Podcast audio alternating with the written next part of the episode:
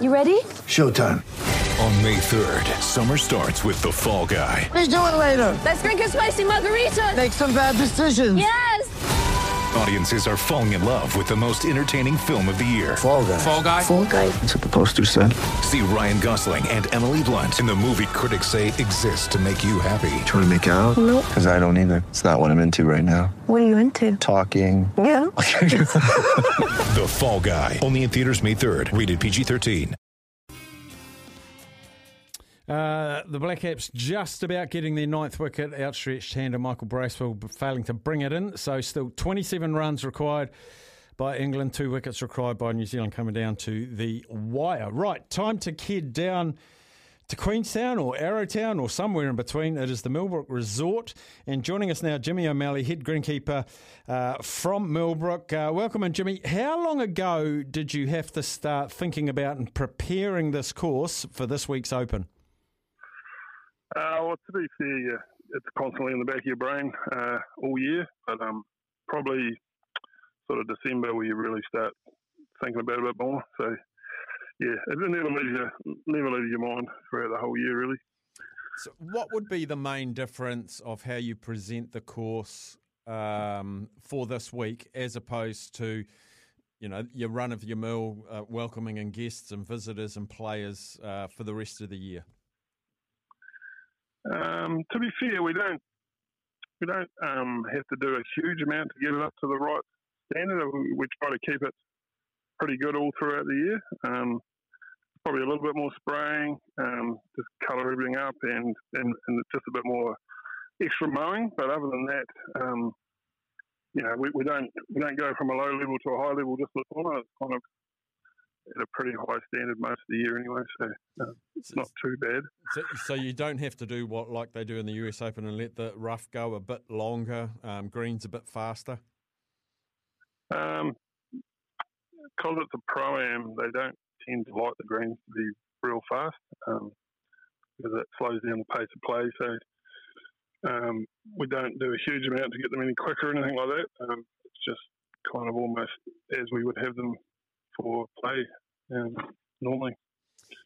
So you guys down there probably know about the amount of water we've had up in the north here. It's just been we haven't had summer yet, and my God, we're nearly at the end of February.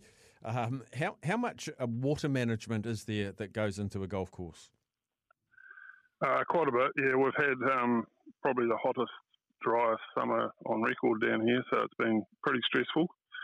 Um, yeah, so that's a big part of my job is making sure we keep everything wet. Um, and it was almost to a point where we couldn't quite keep up because it was so hot. Um, so yeah, there's a lot of extra weekend work and uh, a lot of hand watering and, and stuff like that. So it takes up a lot more time for not just me but for all the staff really.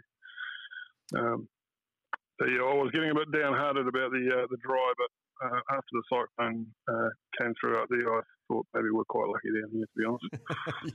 yeah.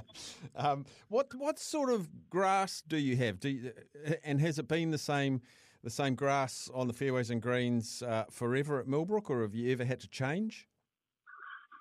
Uh, no, it's, it's, every time we've built a new course, we've just used the same grass. So it's um, a brown top or colonial bent grass on the greens, and then a brown top fescue mix everywhere else. Um, so yeah, we've, we've tried to keep the same um, types of grass as we've built new courses. So it's all, um, you know, we try to keep everything the same. How much the bane of everybody's uh, existence for their lawns at home is weeds? How do you manage your weeds?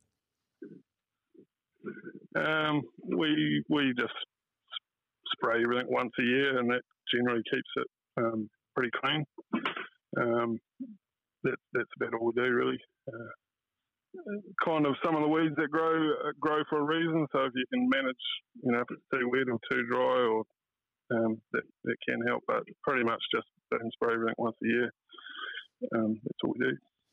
And the other thing, do you have a say in? Um, do, you, do do you suggest pin placements? Do you prepare greens, knowing the pin placements that there are going to be for the New Zealand Open, or is that someone else's realm? Yeah, so the uh, Australian PGA are here this week, and they, they they set all the pins for us. So they go out at night and put a wee dot on the green, and, and then they'll give us a pin placement chart, so we go out find the dots in the morning and cut the pins where they want them. So we, we probably for a few weeks beforehand we'll, we'll steer clear of putting pins in areas we think they might use, but um, other than that, it's everything just is normal. But they, they set the pins every day. Do you ever go out at night to cut the new pins and go, what if they put it there for? um, they're generally fairly conservative with their pins. Um, once again, to keep the pace of play. But um, the new the new course we've got here, there's a couple of interesting greens there where there's not too many good spots to put a pin, so that'll be interesting to see where they go with that. And what, what sort of golfer do you feel like suits Millbrook? Is, is it someone that fades it, maybe gently draws it? Um, do you have to be straight? What what are the nuances we've got to find out in a golfer that it's going to suit to, to play your course well?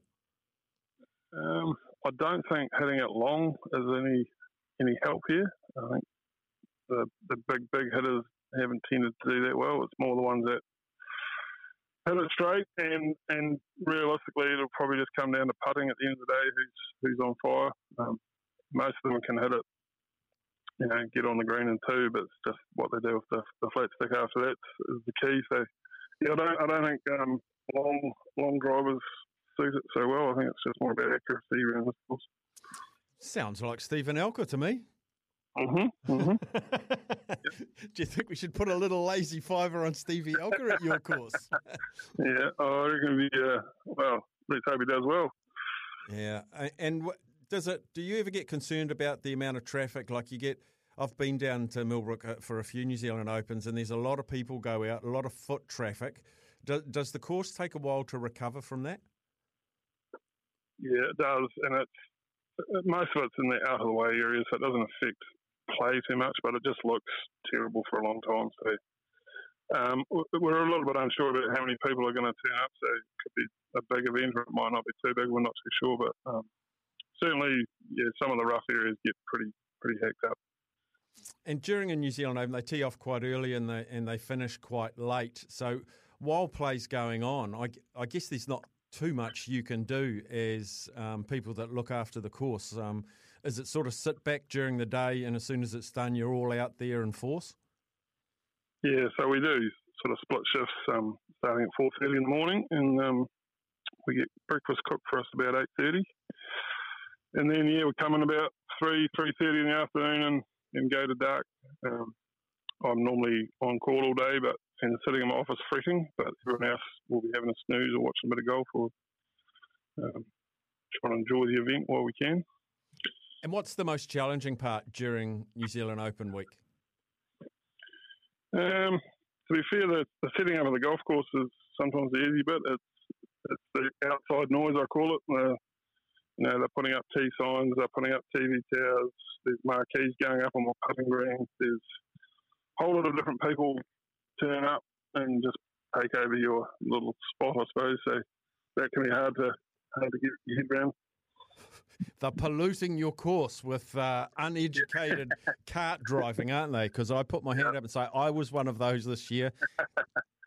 and then, and then come Monday, they all disappear and leave you to it, and, and you're left with the mess. oh, mate. Well, I, I know, having been down there a few times, uh, Millbrook is an absolute picture, and you and your staff, you, you do an absolutely wonderful job and you get rave reviews from the golfers. So it's the golfers that matter. And, and I guess if they give you accolades, uh, you can sit back and know you've done a good job, eh? Yeah. Yeah, there's, a fine line between making everything look beautiful, but you also want it to play well as well. So um, sometimes they don't match up, but um, we do our best. So, yeah. Oh, well, Jimmy, enjoy this week. Um, the whole of New Zealand and wider and beyond. Internationally, you're going to be looking at your course with admiration. And so, well done on getting it up to this stage. And I just hope they don't uh, destroy the beauty of the of the rough and beyond uh, with all of the traffic. But uh, you and your team, you, will knock it up. Um, and it won't take long to recover. So, Jimmy O'Malley, I really thank you for joining us today. No worries. Good to talk to you.